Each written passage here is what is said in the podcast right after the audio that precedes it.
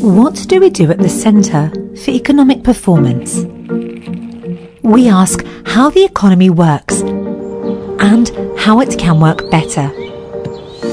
For 30 years, we have studied economic performance at all levels people, firms, communities, cities, regions, the country, and the world.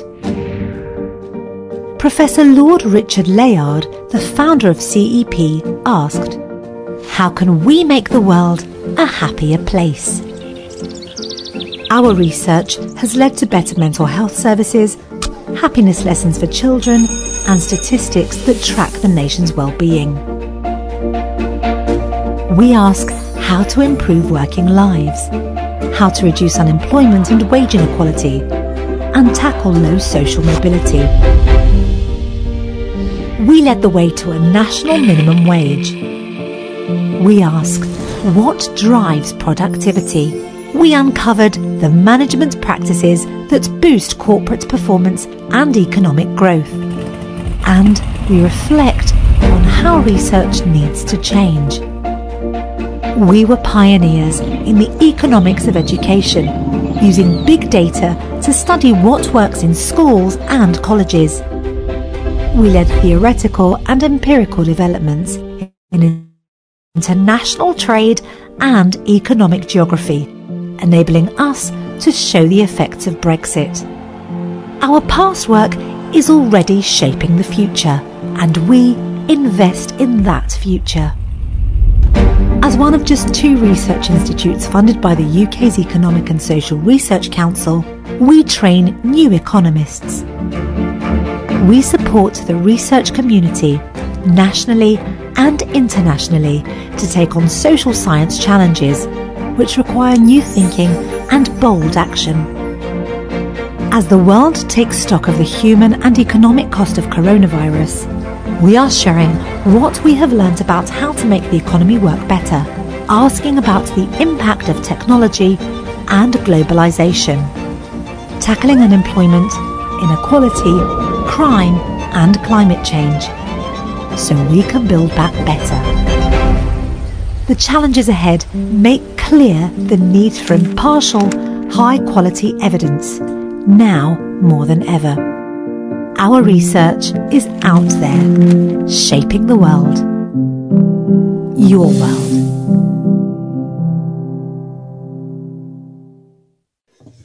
Welcome to today's event, uh, which we're calling Move On Up uh, on 30 years of uh, Centre for Economic Performance Research on Social Mobility. I'm Simon Hix. I'm Pro Director for Research uh, at the London School of Economics. That's a fancy name for what most other people say, Vice President. Um, it's a great pleasure for me to host this great event. Um, the event is one of CEP's 30th anniversary series of events in 2020-21. The Centre will be holding activities throughout the year, taking stock of the groundbreaking policy-focused research produced since 1990, looking ahead to the economic and social challenges before us. This event is also part of the LSE Shaping the Post-COVID World series and will be live streamed to Facebook with recordings made available after the event as podcast and video. Please use the Q&A chat uh, function to ask questions and vote on your favorite questions. Uh, when we get to the Q&A, we'll be selecting questions from the Q&A. The hashtag for the event today is um, hashtag LSE COVID-19. Um, let me, before I hand over to Steve, let me first introduce our two speakers. So Steve is going to talk for about 30 minutes, and then we have uh, Anna Vignoles, who's going to be a discussant. Steve Machin is Professor of Economics and Director of the Centre for Economic Performance at LSE. He's Fellow of the British Academy, has been President of the European Association of Labour Economists, is a Fellow of the Society of Labour Economists, and was an independent member of the Low Pay Commission between 2007 and 2014. Anna uh, Vignoles is an educationalist and economist. She became director of the Leverhulme Trust in January 2021. Previously, she was professor of education and fellow of Jesus College at the University of Cambridge, where her research focused on economic value of education and issues of equality of equity in education. Anna has previously been a trustee of the Nuffield Foundation, member of the ESRC Council, co-chair of the Cambridge Centre for Data-Driven Discovery, board member of Cambridge Enterprise, member of the advisory board of the Sutton Trust, and associate editor of Education Economics in the Cambridge Journal of education. So we're delighted to have Anna to be an excellent discussant. But first of all, let me hand over to Steve to present uh, what have you what have you demonstrated for us over 30 years of your research at CEP, Steve? Okay, great. Um, uh, many many thanks for the uh, very nice uh, nice introduction. Um, let me just share my slides before before we get going. Okay, hopefully hopefully everybody can see see them. Okay. Um, so as, as, as Simon said, this is the third of the um, three public event lectures that we've we've we've had this year, this academic year, uh, to celebrate the 30th anniversary of the uh, Centre for Economic Performance. Um, what I'm going to talk about today is um, one of the prime research areas that I've been involved with um, during uh, the CEP's uh, existence, uh, which is about the mobility across generations uh, in economic status that people experience. Uh, so just to provide a, little bit of background before we, we, we get into get into the um, into the talk. Um, this is something which um, various uh, people. I, I, should acknowledge the many co-authors I've had uh, in, in, in, in this work that I'll be talk, talking about today. Actually, Anna Vignoles being one of them. Um, uh, back in the day. Um, so, we, so we started working on these kind of areas in, in the mid 1990s after CEP uh, uh, first um, first set up in 1990. Um, uh, we had a paper in the Economic Journal in 1997, uh, but it really took off in the early 2000s um, when uh, we wrote a paper uh, showing that um, social mobility seemed to have um, slowed down and actually um, uh, fallen uh, in, in, in, in Britain um, over time. and, and, and actually, that Britain's positioned in a very low level in, in international terms. and so, so the, the, work has sort of progressed there. So what I want to talk about is is is, is how that work has progressed over time, uh, running right up to date to the impact of COVID um, on social mobility, which I'll talk about um, talk about right at the end. What I would say is is, is the work that we've done here uh, on, on the uh, on the uh, intergenerational mobility. Uh, in economic and social status is a sort of natural direction of travel that followed the work that we've done on inequality and unemployment uh, before at the centre. Uh, and so we've sort of moved on, moved on, moved on from there. Okay, so let me just uh, let me just begin with showing you um, a number of uh, a number of features, uh, a number of images and uh, that will appear at various times um, at various times um, through through this talk, running from the Great Gatsby on the top uh, upper quadrant down to COVID on the end, and various other things that will fit into the story that I'm going to tell um, in between. Um, so let me begin by um, by talking about um, about some of the research that we've done on social mobility and, and highlight some of the key findings that have come out of the work um, the work agenda that's been undertaken at CEP. Okay, so the first thing is that social mobility is relatively low um, in in in Britain.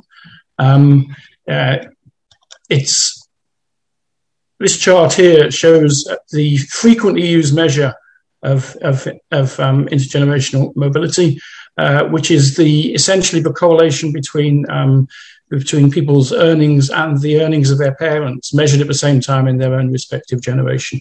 And so you can see here that the elasticity is bigger uh, in Britain than in most countries on this chart, which suggests less mobility. So your earnings uh, when you're in the labour market are more tied to your parents uh, in Britain, high level in the United States as well. Um, whereas the Scandinavian countries on the left and the countries like Australia, uh, Canada, France um, uh, are sort of in the, in the middle of the international league table. So social mobility is pretty low uh, in Britain. This is confirmed by a lot of research over time. Uh, these, these are measures of um, uh, mobility and economic status can't seem to move my slide on. Oh yeah, okay. Um, a, sec- a, second feature that comes out of comes out of uh, international comparison work is that actually higher inequality means lower social mobility. So in countries where inequality is higher, this chart measures inequality by the Gini coefficient. A bigger Gini coefficient means you've got a more unequal uh, income and earnings distribution in, in a respective country. And you can see there's a very strong relationship here between uh, between the um, the level of uh, uh, uh social mobility uh, measured by earnings and the Gini coefficient. So in more unequal countries, um, there's there's less uh, less social mobility. Uh, this is the this is the curve, hence the Great Gatsby uh, uh, comment before. Uh, this is this this has been labelled by by the late Alan Krueger um, as the Great Gatsby curve, showing how inequality and um, lack of social mobility are strongly correlated. Um, it's also true that if you want to look at directions, of course, if you think about if you're thinking about social mobility, then uh, if it's changing over time, then that means some people are moving upwards and some people are moving downwards. Uh, so actually, upward mobility from the bottom uh, is pretty low in Britain as well. Not quite as low as in the United States, uh, but much lower than in various of those other countries that I showed you on that on that first um, on those first two charts as well. So the probability of moving up from the bottom 20%. So if you grew up in the in the in the lowest fifth of family incomes, the probability that you move up to the highest 20% is quite a lot lower uh, at about 9% uh, in in Britain uh, than it is in say Denmark or Canada. Uh, I mean, I could have put other countries on here as well. Uh, and and so basically, you know, if if everybody stood an equal chance, it would be twenty percent, but it isn't. It's down at around about eight or nine percent uh, to get to go from the bottom uh, fifth to the top fifth. So your chance of going from the bottom fifth to the top fifth. It's also true, Van. This is this is the paper I mentioned before, uh, uh, which which we wrote in the early in the early in the early 2000s. The first draft I could find was in, in 2002, uh, where we use very rich cohort data. We have very rich birth cohort data in Britain. Uh, so it, we have these birth cohorts who are followed over time, and so you can follow people when they're growing up into adulthood. And so we can compare people's earnings with the earnings of their parents uh, when they were growing up. So two of the well-known cohort studies was the 1958 cohort, which is a National Child Development Study, which is everybody who was born in the week of March 1958. Then was a very, very similarly struct, uh, structured um, 1970 cohort, 12 years later. Um, the British Birth Cohort Study, uh, which is everybody who was born in Britain in a week of April 1970. Uh, and so you can basically track people at various ages. Um, so this is tra- this, tra- this tracks people through to um, through to when, when, they're in their 30s and earning, and, and it shows the prob- probability of moving from different quintiles, that's different fifths of the uh, parents' income distribution uh, when you go into your own generation. So this here, this number down here was the number I was talking about before when I showed the probability of upward mobility um, from the uh, from the bottom to the top. Uh, and so you can see here, you kind of get this U shape here, so that you're much less likely to get to the top if you're born in the bottom, uh, in the bottom fifth, and you're much more likely to stay in the top if you're born in the top fifth. So there's a kind of a U shape. And the interesting thing here was this, this, this link seems to strengthen across these cohorts. So actually the, the U shape here is much more pronounced. And actually this being stuck uh, in the top, uh, if you were born in the top um, 20% is actually much higher uh, in the 1970 cohort compared to the 1958 cohort. So from this, we argue that relative mobility, relative social mobility got worse um, over time in Britain. Um, since I'm an economist, I'll just put down a very, very, very, very, very simple model, which has been used, the so-called canonical model of intergenerational mobility. And this is useful because this can tell us what the drivers of that fall might be. So we could think about uh, people uh, earning uh, certain money in generation T, uh, say YT as a function of their education T. And this gamma parameter here tells you how much more people earn if they've got higher education levels. The second equation uh, relates uh, people's education to their parents' earnings in generation T minus one. And so this parameter delta tells you how much um, uh, uh, how much more people from richer backgrounds are more likely to have higher education levels. And you can put the two together by substituting this ET into here and you get what's the usual canonical intergenerational transmission relationship, which relates the earnings of people in generation T to the earnings of their parents, T minus one. And this parameter beta was that intergenerational earnings elasticity that I showed you in the first tables. So an example here would be in the British cohort study, point in, for people at age 42 in 2012, beta equals 0.377. Uh, and so I'm going to come back to that a little bit later on and, and, and, and talk about that. This uh, beta rose from the, the beta in the 1958 cohort, and that's why mobility fell. But the reason why mobility fell, you can think of these two drivers here, uh, the gamma and the delta. Uh, and so you can ask the question about whether beta going up is because of uh, a change in gamma or a change in delta or both. It turns out it's due to both. It's because both earnings became earnings inequality rose and because educational inequality rose. Um, so on the first of these, here's an example of labour market inequality in Britain between 1980 and 2019. Uh, I stopped in at the end of 2019 because we don't want to get contaminated by uh, the events that occurred uh, since uh, March of 2020.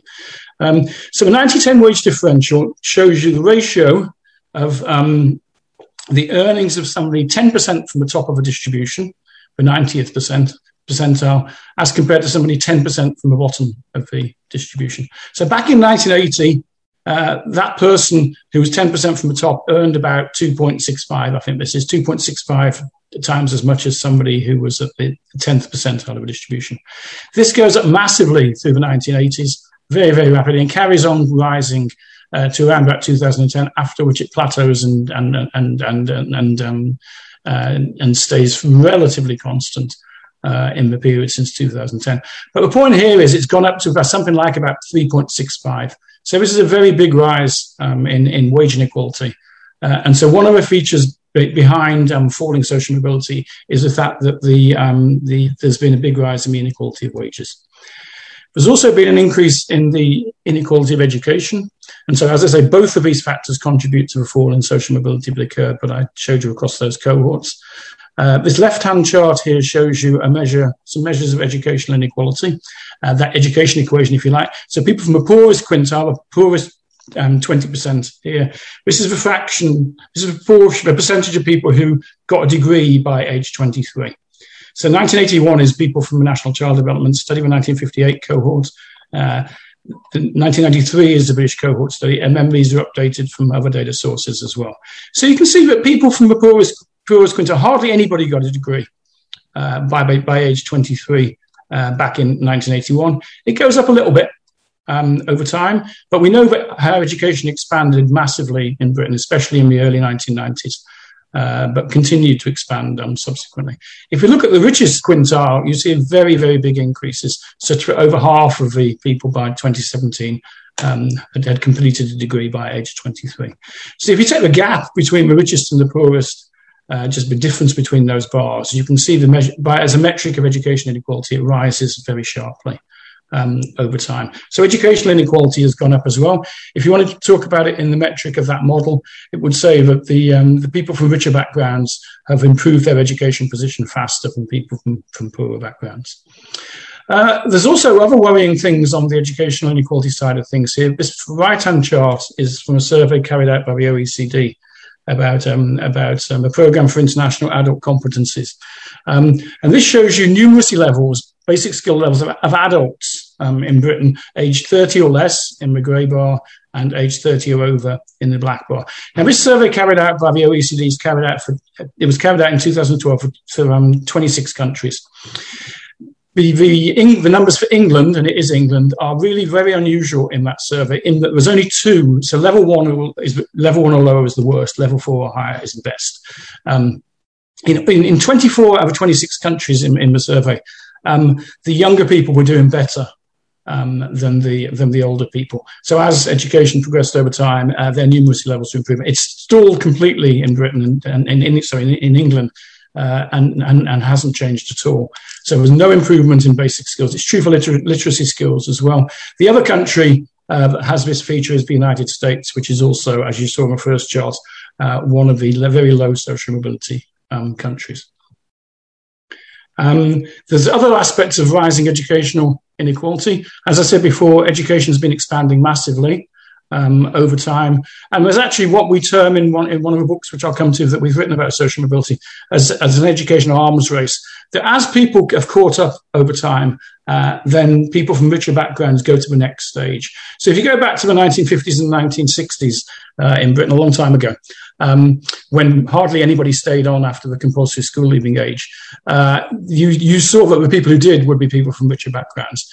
But as people caught up and, and started staying on after that. Then people went to the next stage and went to university. Uh, and then you can see that actually here that the undergraduate degree was being caught up on as well. And so increasingly people have shifted to postgraduate degrees and elite universities. So the returns to elite universities, elite undergraduate institutions and postgraduate degrees have been rising um, over time. Uh, the other the other wage payoff in the labour market, I told you wage inequality has gone up, and part of that is because of increased wage returns to education. Uh, the private state school wage differential has also risen over time. So people uh, people who in more recent cohorts who went to private school actually earn more than people who went to state school on average uh, for both men and women um, over time. So you can see educational inequality has underpinned this fall in social mobility um, as well. Okay, let me, t- let me talk to another key factor that's happened in the labour market. Um, uh, here in, in, in, this in the facts that I'm first introducing. So real wage growth uh, has become very weak um, in Britain over time. This left-hand chart here shows you shows you wage growth normalised at zero uh, back in 19, 1980, so indexed to zero, and it shows you growth uh, that occurs subsequently at three points in the wage distribution. The 90th percentile, the top line, which is, as I said before, the person who's 10% from the top of the wage distribution. Uh, the median, which is somebody who's halfway, the person who's exactly halfway uh, from the top and the bottom, uh, the 50th percentile, and the 10th percentile at the bottom. So this is fanned out over time. This is what I, I was talking about inequality rising before.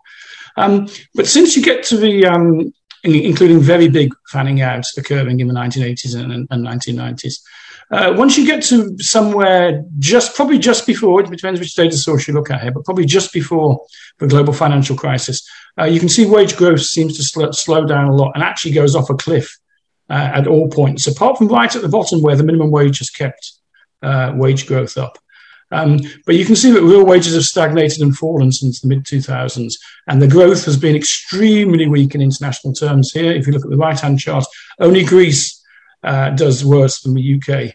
Uh, in the 10 years since 2000, and in, the period between 2008 and 2018. This is wage growth. So Poland at the top experienced 30% wage growth. Britain had minus 2%.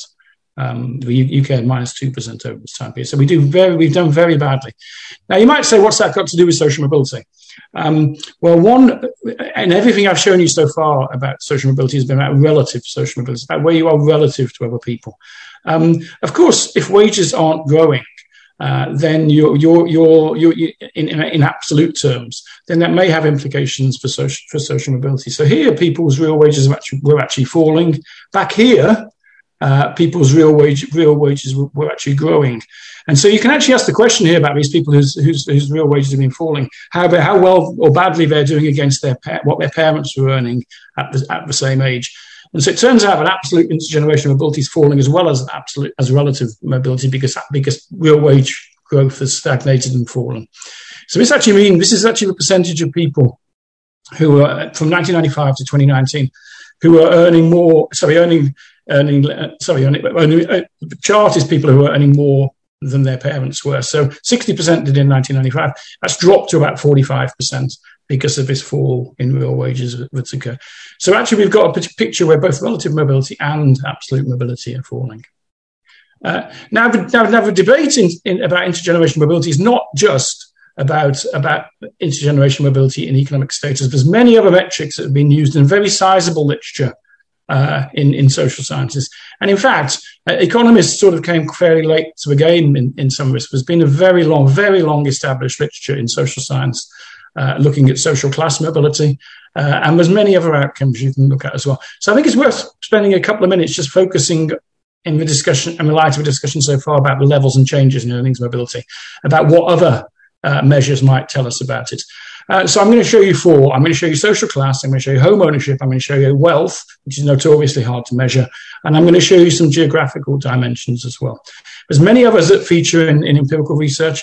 And actually, the methods of looking, the statistical methods actually date back to Francis Galton in 1886, who looked at um, high, intergenerational height correlations and uh, wrote the first paper about, famous paper about regression to the mean, about the fact that height shows height is strongly persistent across generations, but does regress back to the mean.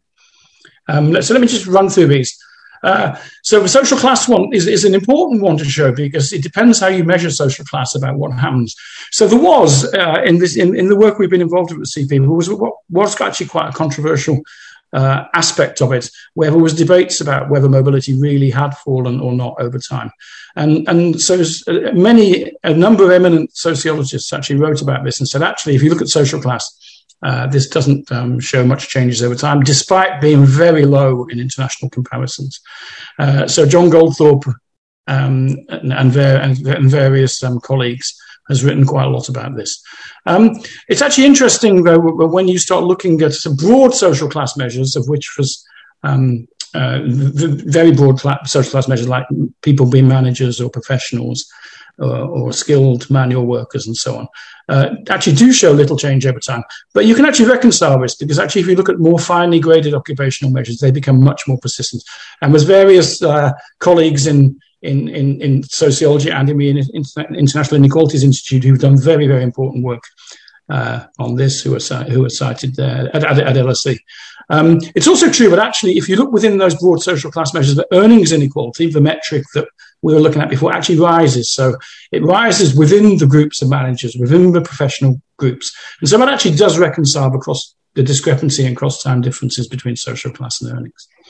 So you might say, well, what's the right, what, is, is, is mobility falling? What's, what's the right thing you might want to look at? So I can show you other metrics which display very strong uh, increases in persistence and falls in social imply falls in social mobility over time. So one of which is whether you when when when whether you yourself uh, own own your own home, whether you're an owner occupier, if your parent was when you were growing up, or if your parent wasn't when you were growing up. And so this is a comparison between 2000 and 2015 of this, of this kind of example. So in the 1958 cohort, you can see here that um, a large number of people, this is almost at the peak of home ownership uh, in, in, in, in, in the time series in, in Britain, uh, measured in 2000, uh, uh, when, uh, when, when 88% of people owned their home if their parent did, when they were growing up, and 74%. So it's quite a big gap here, 14.2 percentage points. But this widens out massively as it seems that people just can't get on the housing ladder to, to, to buy their own home if, their if, if, if, their parents were not a homeowner uh, when they were growing. Up. So this falls massively rather than a much more modest fall in, in, the, top, in the top line. So hence the um, Bank of Mum and Dad um, uh, image that was placed upon the, uh, on, on, that first set of slides. Uh, wealth is very difficult to measure, but actually, if you combine, combine the cohort data and information from the very rich wealth and assets survey, this seems to suggest that intergenerational wealth transmission has increased as well. So there's been a fall in, in, in wealth mobility uh, uh, over this time period between 2000 and 2016. And the final one, geography, where you grow up matters. And it matters, seems to matter more now than in the past uh, in, in, if you come from a low social mobility place. Here's a couple of examples just to illustrate that. Uh, one, one on the labour market, one on, uh, on, on, politics. Uh, so the left-hand chart here shows you a very strong relationship. This is the um, Social Mobility Commission's Social Mobility Index, running from low at minus 100 to high at plus 120 uh, on, on, on the x-axis on both of these. So here you can see that wages are much higher uh, in place. Real wages are much higher in 2015 in places where uh, social mobility was uh, was higher. And here you can see a very very strong relationship. The percentage voting leave uh, in the uh, 2016 uh, EU referendum is was much higher in places where social mobility was low or social mobility is low. Uh, and so you can see that this it matters not just for economic outcomes um, as well. Okay, so um, that's the kind of facts I wanted to talk about. Let me talk. Let me talk about. Um, uh, we have a book entitled "The Enemies uh, of, of, Social Mobility: Social Mobility, Social Mobility and Its Enemies." So here's a few examples. I don't have time to talk about these, but there's many examples we can think about here uh, about which, which are things that drive excessive inequality being one of them, some aspects of government policy, uh, bad employers, elite education, uh, simple explanations. It's not, maybe not quite as simple as, as many people want to think, hence the reason I've run through many of those kinds of uh, different measures before. Uh, people trying to cheat admissions procedures, opportunity hoarders, and so on. So there's a large number of these. Uh, but more fundamentally, I think maybe we might want to say that all of us might be to some extent. Uh, and so these were two books that I've written with my colleague Lee Elliott Major. The first one I've just referred to what we were talking about in social mobility. The second one is what do we know about social mobility and what should we do about it? So what I want to talk about next is what that, that aspect of it about what we should do or what should we do about it if we think social mobility is too low. Okay, so change could, you know, it, it, it, we don't have to be stuck with this. Uh, change, change could or can or could generate more mobility. And I can give you several examples about why that why that might be the case. You know, the first is the obvious thing that other settings do have more mobility than the position um, in the UK. Uh, clearly, countries that have more egalitarian economic systems uh, do. Uh, if you want to draw a particular Anglophone comparison, you might think language comes into it. So let's think about Canada, and Australia. I'm just going to show you that chart I showed you right at the start again here. You can see that Britain's up here, whereas Canada and Australia are down here. Uh, and you could see that you would need quite a percentage increase to get down there. So maybe we can learn some lessons from what goes on in most kind of places. The Scandinavian countries, even more so, uh, they have much lower levels of inequality and therefore much lower levels of, uh, much, much higher levels of social mobility. That's one aspect. Um, it also wasn't always true in the past. Uh, in, in, in, that second book I mentioned, um, we write about the four ages since uh, World War II, uh, of which I've spoken mostly about the recent ones um, in this talk so far. But you can, you can actually put these four ages into these quadrants on this chart, where we run from less equal society to more equal society uh, on, on, on this line, and we run from le- less economic growth to more economic growth on this. Um, so actually, back in the 1950s and 1960s, in the golden age, uh, social mobility didn't fall at all. Absolute mobility rose to everybody because real wage growth was quite fast. Uh, and uh, social, relative social mobility didn't fall at all. If anything, it probably improved from the limited evidence base we have. Uh, if you want to move to where we, the most recent period here, we have where we have declining uh, relative mobility and absolute mobility, uh, then we're down here. Okay, so what could we do? Um, so we talk about this quite a lot in our book, and I haven't got time to go through any of this at all, really. But one thing I would say is that educa- social mobility isn't like many people just think about only about education. It's about much broader things as well. I, have clearly shown you big links to inequality in the labour market um, as well. So I think if one of us, one of the things about the study of intergenerational persistence has taught us, uh, it's actually that the failure to make change is actually storing up greater problems for the future. Okay. Now, what I've written down here is um, is fairly stylized and and and and, and fairly simplistic, um, but I think there's many ways we could make a start. Uh, in, in, in, in, in, in, in trying to improve improve social mobility, if people are willing. Um, then, um, you know, there's an, it, rather simplistically here is the ABCD principles, which you may say, oh, well, you've just written down this list.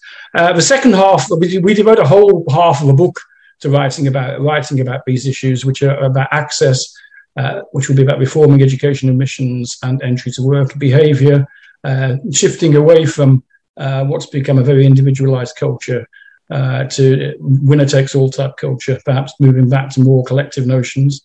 Uh, community, uh, not, not just left behind, uh, about restoring local prospects and pride, and decent work, good jobs with career progression, and key skills, vocational education. So let me just uh, give you a long list just to show that I'm not actually just writing down little buzzwords here. Uh, so many of the things we write about, about in the book are we talk about lotteries for schools and universities, admissions when uh, they're oversubscribed. We talk about thinking about the uh, tax status, the charitable status of private schools. We talk about diversity and entry to elite professions under A. Under B, we talk about things like the law of Jante, uh, which applies in the Scandinavian countries, and that's about not about putting society in front of individualism. Uh, we talk about wealth taxes. We talk about social responsibility, uh, including uh, in, including issues to do with zero carbon, including um, issues to do with worker rights uh, in, in, in the workplace. Under community, we talk about place-based policies and not being left behind, like, for example, the coastal towns have been uh, in Britain. We talk about opportunity areas, which have been successful in some countries. Under decent work, we talk about minimum wages. We talk about vocal educa- vocational education and pathways. We talk about career progression. We talk about a very important issue about diversity in the workplace and about tackling workplace discrimination. And the idea that actually having properly diverse work, workforces can actually raise productivity. We talk about lifelong learning. We talk about things like human capital tax credits, where government policy has been very skewed towards uh, offering tax credits to physical capital and not to have human capital like it does in, in other countries. Now, many of these, many of these very clear uh, policy issues I talk about there function very well in other countries and they function very well in other countries that have low social mobility. They don't function very well in Britain. We don't have many of them uh, right now. They don't function very well in countries like the United States, which also doesn't have uh, many of those things. Okay, before I conclude, let me just move on to uh, the fact that I'm going to argue now that I think these issues have become even more pressing now, given what's happened in the past 15 months. Uh, I think it's become fairly well established but I'll show you some numbers on this as well, that the crisis has acted, has acted to exacerbate already existent um, labour market and education inequalities. And I've already said to you earlier on in, in the talk that these are the twin drivers of low social mobility. Um, so it seems that um, seems that if, if, unless unless these um, these increases in the labour market and educational inequality can be offset in some way, this is then the COVID nineteen crisis is going to be worse for longer term inequality, and hence will reduce um, the future so- social mobility for the affected ge- generations of young people who are experiencing uh, these inequalities right now. Okay, let me talk about these inequalities. The first one is inequality of labour market loss. This chart here on the left uh, takes labour force survey data of everybody aged 18 to 64 who's not in full time education and shows what's happened to their labour market outcomes uh, since lockdown. Uh, the first lockdown took place in, on March the 23rd of 2020. Um, so it's quite interesting, this. So the usual metrics of recessions, typically rising unemployment, uh, don't seem to really have occurred here. So the red, the red uh, bar here is the proportion of people who are unemployed. What's actually happened, uh, and, and, this, of course, is due to the government's furlough scheme, is but actually there's a lot of people who are still employed, this green bar, but who are not working at all. So this shows you the, the, the green bar here is the people in the labour force survey who say they're employed, uh, but actually worked zero hours um, last week. So this took a huge hit under under the initial lockdown, and it's improved a bit again. It's gone down. If you the numbers in January actually get worsened again under the third lockdown that took place. What's important though is the nature of this, these labour market losses are not equally distributed um, across groups in, in, in, in the economy. Uh, so they're actually bigger. The uh, labour market losses are bigger for young people, uh, for the self-employed who've taken a massive hit uh, um, in in terms of um, their uh, incomes um, under COVID, uh, women, uh, already low wage workers, and people from poorer families. So this doesn't augur very well for, for, for social mobility in future. Nor does the inequality of learning losses. This left hand chart here shows you for England uh, daily attendance rates at school. So we know we know sort of what happened here. We know that lockdown occurred on the 23rd of March and hardly anybody, only the, only the children of, um, only vulnerable children and children of key workers um, went went to school. There's not that many of them there. It goes up. A, it went up a little bit when some year groups went back uh, in the summer of last year, and we reopened again uh, in in the autumn, and then closed again here. And so you can actually calculate the extent of learning loss uh, when children weren't going to school and when they're learning, if they did it, uh, moved to online learning and was delivered by parents uh, in, in, the home, so moved, moved into a home environment. So I, I, can't go into the detail too much, but we calculate on an average uh, there was 58% learning loss under lockdown one. Uh, when the children went back to school, that, that improves quite a lot, but doesn't go to zero. Uh, so it's about 15%. And then under the second lockdown, uh, it's better because presumably people have got more used to it, but it's 20, still 26%. So these are very, very sizable losses in learning time that people have had, uh, which may well have negative consequences for them in future. The worrying thing is they're more pronounced for children from poorer families. The inequality gap between, again, the top fifth and the bottom fifth is this. So 13 percentage points higher for people in the bottom fifth gets better when they went back to school, 4%, and then goes back up again to 13%. So both inequality, there's been an increase in inequality of, um, of labour market losses and uh, learning losses under a crisis. Uh, let me say one more thing and then I'm going to conclude. Uh, so I'm going to go back to my model uh, that I showed before.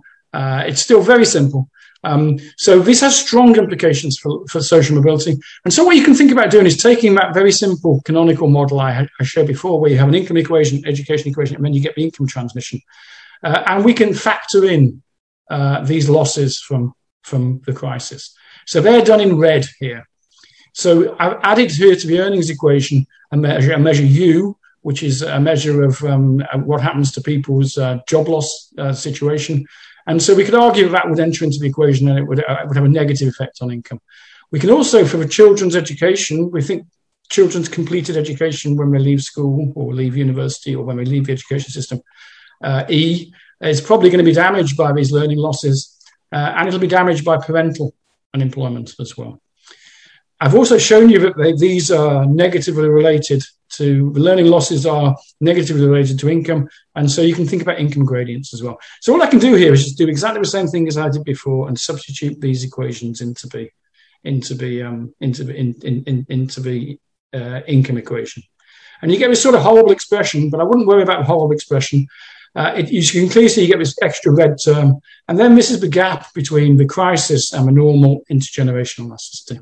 So we've calibrated this on the basis of uh, what, uh, what people have studied in the way of education scars, job loss scars, uh, and, and so on for both the parents and for individuals. Now, I wouldn't get too hung up on the actual numbers we've got here, but I told you that the normal time intergenerational elasticity was 0.377. So we calculate that it would go up to 0.42 if these uh, education scarring and job scarring effects are not going to be uh, offset uh, because of because of the crisis. So that's an 11% uh, increase in the intergenerational elasticity. So a fall, a further quite sizable fall in social mobility because of the crisis. Now, if any of these things kick, social mobility will be worse than it was uh, under under normal times. So we can you can debate about the magnitudes, but this you know this seems to be a fairly sensible kind of calculation. I think I think that's done. Uh, it seems to be so. Therefore, if, if government policy on the labour market losses, the education losses, and public support is not there for those to try and ameliorate those. But it does seem that social mobility is likely to have got worse because of the COVID um, crisis as well. Okay, so on that note, let me finish. Uh, and let me finish on a slightly more, slightly more optimistic note as well. So facts about, so one thing I hope this lecture uh, has been useful in, in this the facts about social mobility need to be much more widely known. They need to be much better known, and they need to be known much more widely known than they perhaps currently are. Perhaps then there may be an appetite to actually try and sort out the multitude of problems that have actually been stored up for a long time and have been continually stored up for, few, for, few, for social mobility prospects of future generations. And what I would say is the incumbent economic and social model is not working to do this. It hasn't been working for a long time to do this. Hence the reasons why inequality has gone up so massively um, in the last in the last 40 years. Uh, hence the reasons why we've got very dislocated um, situations in certain parts of the country um, and so on. So it seems to me that the economic shocks that persist from the global financial crisis, recession, the regression, recession that was induced by the global financial crisis, and from the austerity cuts that, took place in the uh, in, in, in the 2010s, plus the magnification from uh, choosing to leave the European Union under the Brexit referendum and COVID, which I've just spoken about, seem to make it all the more pressing that society acts so that future generations have a better chance to move on up, hence the name title of the talk, uh, than, than they do right now. You know, this is sort of happening in something. So, you know, I mean, we, we see we see discussions about, I've seen discussions about wealth taxes in, in, in, in the newspapers today. We've seen Gareth, Gareth Southgate, the, the England um, football manager, saying, the, well, I've got it here, the awareness around inequality and discussions on race have gone to a different level in the last 12 months or so. Hopefully, we can carry on uh, with recognition of these things and actually try and improve the social mobility um, and the future generations. Okay, let me, um, let me conclude uh, at that point. Steve, that was absolutely fabulous. From tour de force from Great Gatsby to modelling equations. Um, please, uh, in the audience, there's some questions coming in, some interesting ones in the Q and A. Please put your questions in the Q and A or vote on the questions that are there. But let me hand over without further delay to Anna. Thank you, Simon. Thank you, Steve, for a, a great, if rather depressing talk. Um, thank you too for inviting me to be a discussant. We were reminiscing before this started that I actually joined CEP in 1997, so it's a great honour to be talking at one of its uh, 30th anniversary events. It's a fantastic institution. So I'm going to share my screen, if I may. Uh, hopefully, this will come through and you'll see it. Okay. So um, the first thing I wanted to say was I think Steve has illustrated incredibly clearly how our endeavours around social mobility are or should be part of a much broader picture that uh, we should be worrying about. I think for too long, what we've tended to focus on in the social mobility literature is getting a few individuals into elite universities, into prestigious professions. Now, don't get me wrong, it is important that elite universities and indeed prestigious professions are more diverse. That's an important part of the story. Um, but I think by focusing on what would always be uh, the tip of the iceberg, if you'll excuse the analogy, uh, we're missing the really important point, which is social mobility needs to be part of a much broader endeavor, as summed up by this quote from uh, Lee Elliot Majors and Steve Machin's book. And what matters, of course, is the prospects for the average person to move away from their socioeconomic origins. And that's where it gets tricky because, as Steve has shown us, um, moving away from your socioeconomic origins is far easier when uh, the economy is growing, when real wages are rising. And I think what we're feeling at the moment is the acute difficulty of uh, the pie getting smaller and everybody hanging on desperately to their share of it. And so I think that the political challenge of social mobility is really acute. It's never been more difficult, I would argue, to achieve greater social mobility, precisely because we've had this period of growing earnings inequality and declining real wages. So um, we now move into the COVID world. Um, and I think the really important takeaway point from Steve's talk is that pre and post COVID, we have social immobility fairly hard baked into our system. So COVID hasn't dramatically changed anything. Uh, but obviously, it's had a negative impact on, on individuals. But in terms of the relationships between rich and poor, um, we're likely to see more of the same. Um, I think Steve's talk also raises some really uncomfortable questions for those of us who are, you know, passionate believers in education. Education, as he said, has been identified as a potential driver of social mobility, but actually, uh, we, despite decades of expanding our education system, have not severed the link between your family background and your education achievement. It's there. It's there from preschool right the way through the school system, right up to PhD and into those professions. Um, and one could argue, um, I mean, obviously, Steve makes the point that education inequalities worsened, but I think there's a stronger point there, which is education is almost, if you like, a legitimate reason to select people for some very high paid, prestigious roles. And so education isn't just uh, sort of unfortunately more unequal. It could, you might argue, be used by many to actually maintain social positions and economic positions. And that's a real challenge for those of us working in the sector. And as I say, then comes COVID, and we see that all the problems that we knew existed pre COVID are exacerbated. And I won't go into them, Steve's already articulated them really clearly. Um, just the general loss of learning, loss of health, loss of economic security, hitting, uh, as always, lower income families far harder. Um, and I, I, think the real point that perhaps Steve um, touched on at the end there is that if we're going to do something about this, as opposed to passively accept that you know COVID has hit, we will get more unequal, we will have more social immobility. We need to act, we need to invest, and I think we're having trouble convincing people to invest. I think there's a difference between some of the costs and spending that we have to do to deal with COVID, essential though that is. Um, that's different from choosing to invest in our young, choosing to invest in our school system, choosing to invest in those young people who are trying to make the desperately difficult transition into the labour market just as we get the effects of COVID. In terms of solutions, though, um, perhaps we shouldn't get too hung up on the impact of COVID because actually the social mobility project, as Steve has articulated so clearly, predates COVID. And some of the features, particularly of our labour market, are precisely why we have low social mobility. So we have a highly deregulated labour market. Obviously, everybody knows that. That's great. We have low levels of unemployment. But in the process, we've also got some uh, rising earnings inequality, as we've seen. We've got some problems around regulation of job quality, uh, of job safety. Some of that's become obvious during COVID. So there's an awful lot we need to do around institutions and investing in the kinds of jobs that give people uh, decent quality jobs and decent wages. Without those jobs, it's going to be very hard. We can redistribute, obviously, uh, but we're not going to succeed in making that shift. So we need to invest in the human capital of the young. And we need to, as Steve has said, think about place because the investment needs to reflect the fact that our social immobility and inequality is not evenly distributed around the country. And on that latter point, I think we do have a fundamental uh, structural problem in the UK, or particularly England, which is we have a very centralized government, which doesn't sit well, I think, in a strategy that takes place based investment at its heart. Um, but I think also we, we need to address some of the tricky bits and we can't dodge the fact that there are some really difficult questions. So intergenerational uh, mobility is what we've been talking about, but obviously intra-generation immobility or intra-generation inequality just cascades down to the next generation.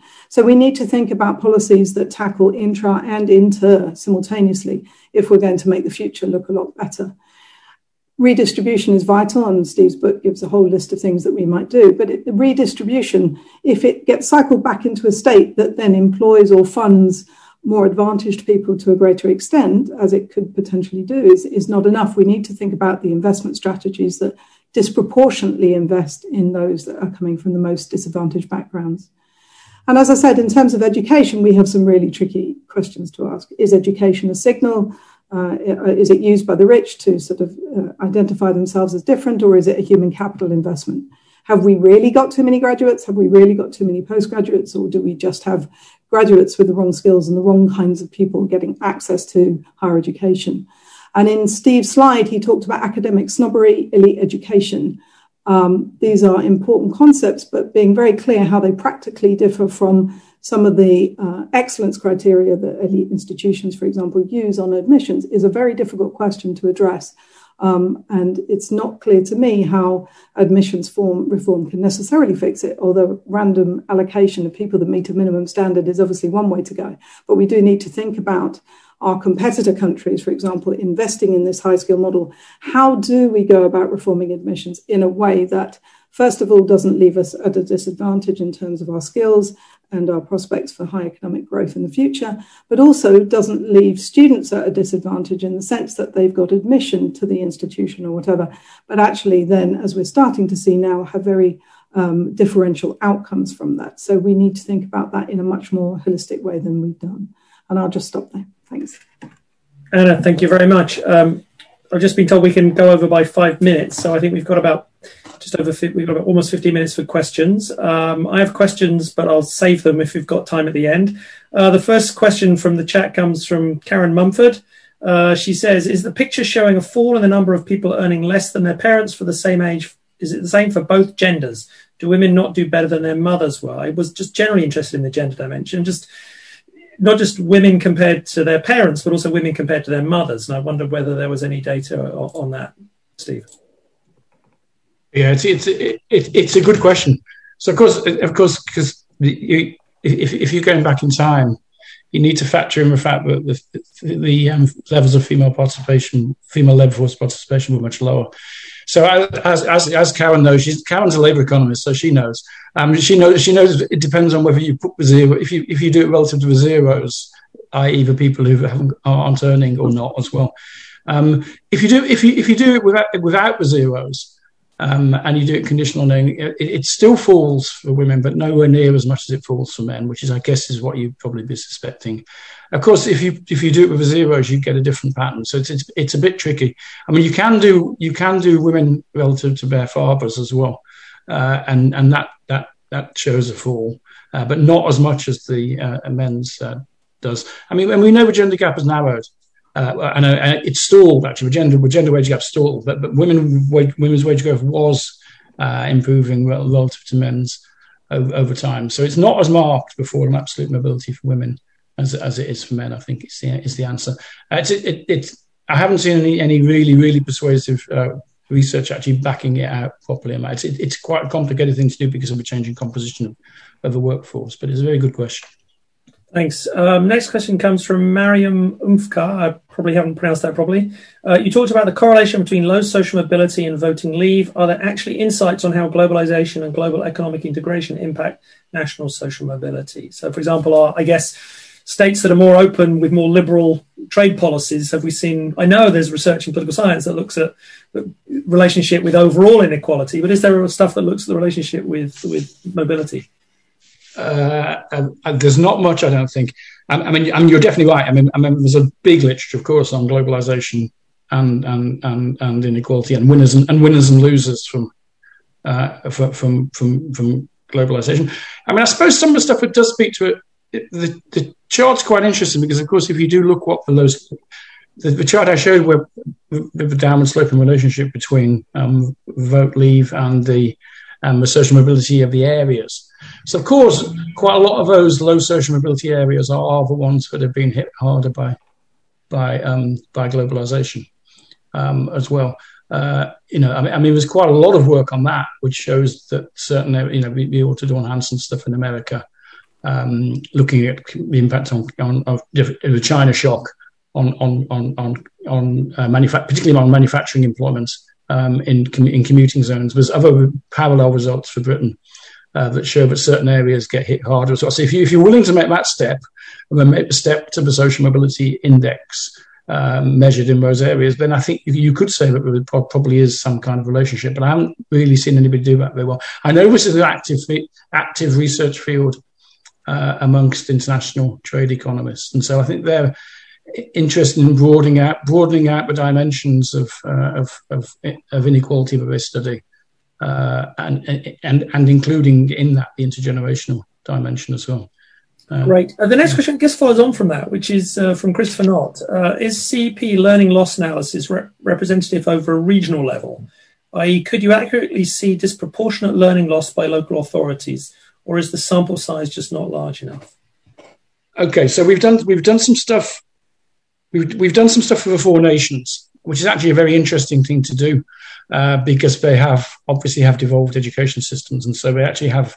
Uh, so it's actually true that the um, school attendance numbers, the instruction time lost varies across the across the Four Nations. And for example, in the autumn term, the children in Scotland went back to school in August, whereas they only went to, in start of September in England and Wales um, as well. So there is variations um, across across the four nations. We don't have sa- enough sample size really to go def- definitely not down to local authority level.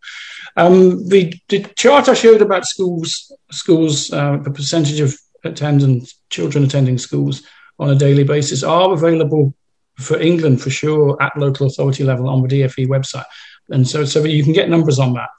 Um, and and and it was definitely quite significant variations across uh, across local authority. When, when the schools reopened in autumn, uh, there was quite big variations um, in that. So to start with, it seemed like it was the more disadvantaged local authorities that had lower attendance levels. But then when people had to go home and start self-isolating, actually after half term, uh, that happened a lot in London and the southeast. And so then that disadvantage kind of panned out. Um, we, we're, we're, work, we're working on it a bit, but um, I haven't got any results to. There's, there's also a public-private element here too, in terms of oh, yeah. schools stayed open longer and, and smaller classes. Oh, if, if you if you want to jump on school attendance, yeah, yeah. So so so the independent schools, the attendance was much higher in, in private schools. Uh, it's it was also much higher in primary schools and in secondary schools as well. I mean, it still is now. I mean, we, I mean, it's still round about. We haven't so the normal number, you know, there's always, there's always some in terms of school attendance. The normal number is, I guess, one or two percent of children are off school. You know, some kids are ill. Uh, there may be other reasons why you might might not be going to school. Uh, it's never got back to it's never got back to that, that level. I, I, think the most recent number from last Thursday that's in that chart is 88 percent of primary and secondary school children um, attending in England.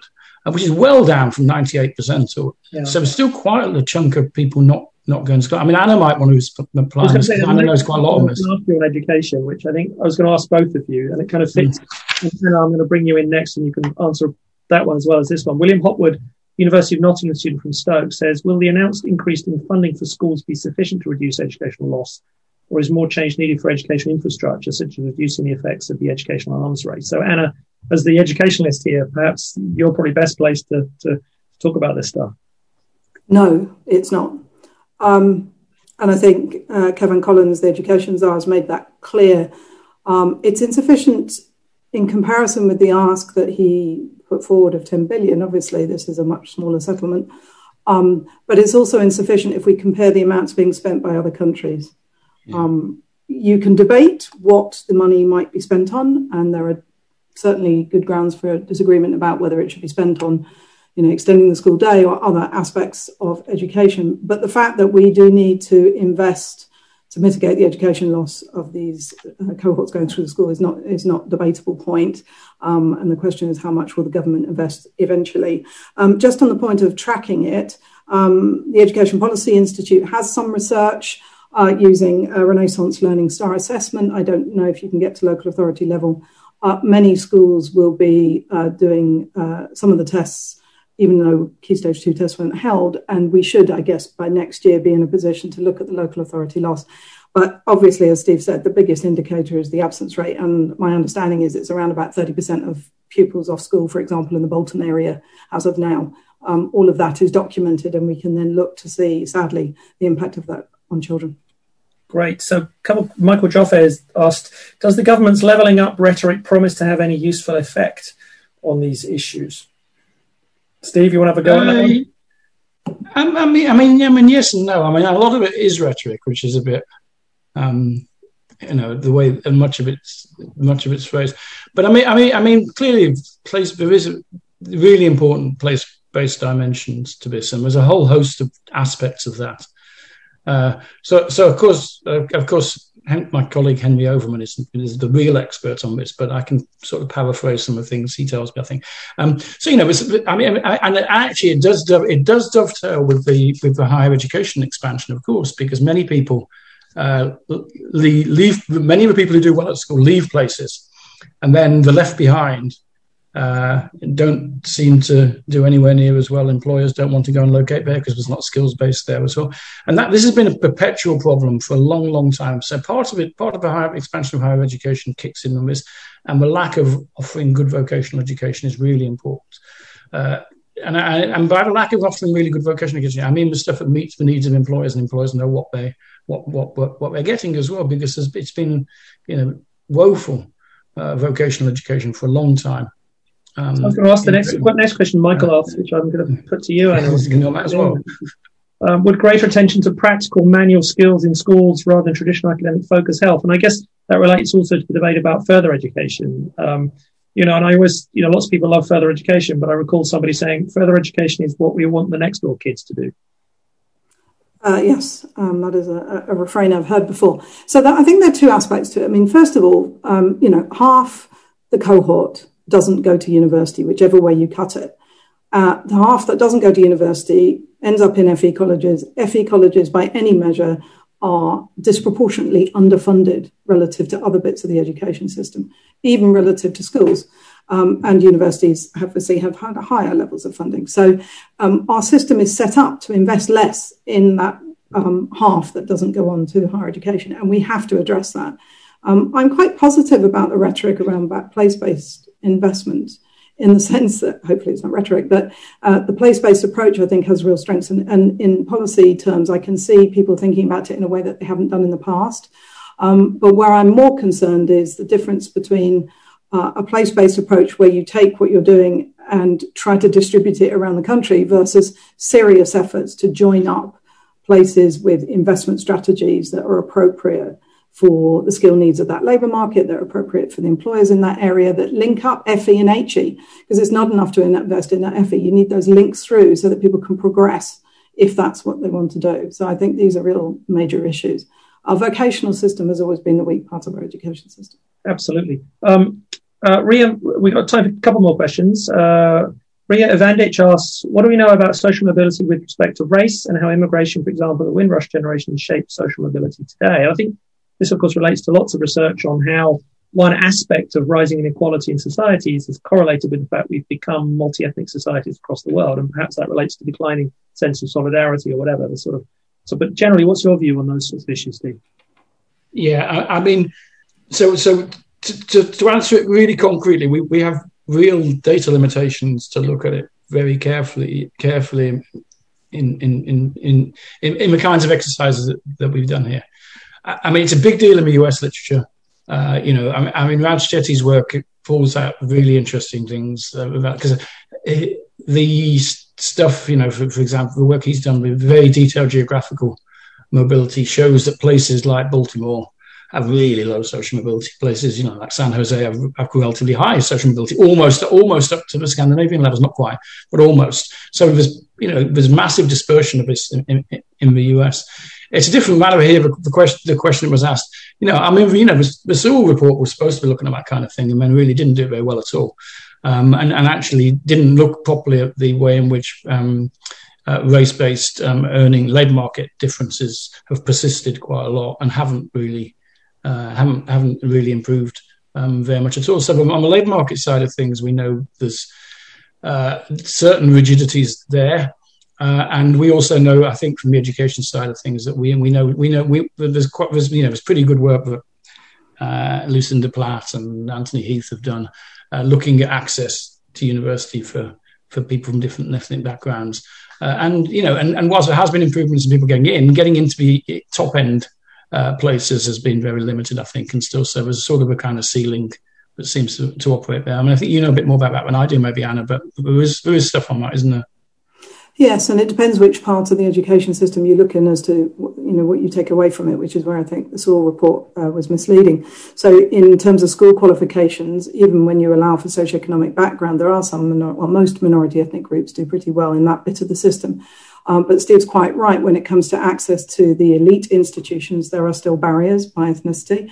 And then on top of that, I think the really big issue, which was completely missed, is the point that once you enter the labour market, we're still seeing um, uh, wages vary by ethnicity for people with, with the same level of education. So the way I think about this is that if you're from some minority ethnic groups, you have to have a higher level of education just to stay in the same playing field as someone uh, from a white background uh, in terms of their earnings, and that that is not a, level playing field, and that, to my mind, is sort of prima facie evidence of of racism in the system. So part of the argument is we need a lot better data collection that, that with large enough data sets that allow us actually to study some of this stuff. Uh, we don't have enough data on ethnic minority households and individuals in some of our big survey data that you've used in your research, Steve. We've, we've got some, but we, we always need better data. Absolutely. We're going to have to wrap it up there, I'm afraid. Thank you, Steve. Thank you, Anna. This has been a fantastic event. Thank you all for, for coming along and thanks for the great questions. And look out for more CEP events in the future. Thank you all. Goodbye.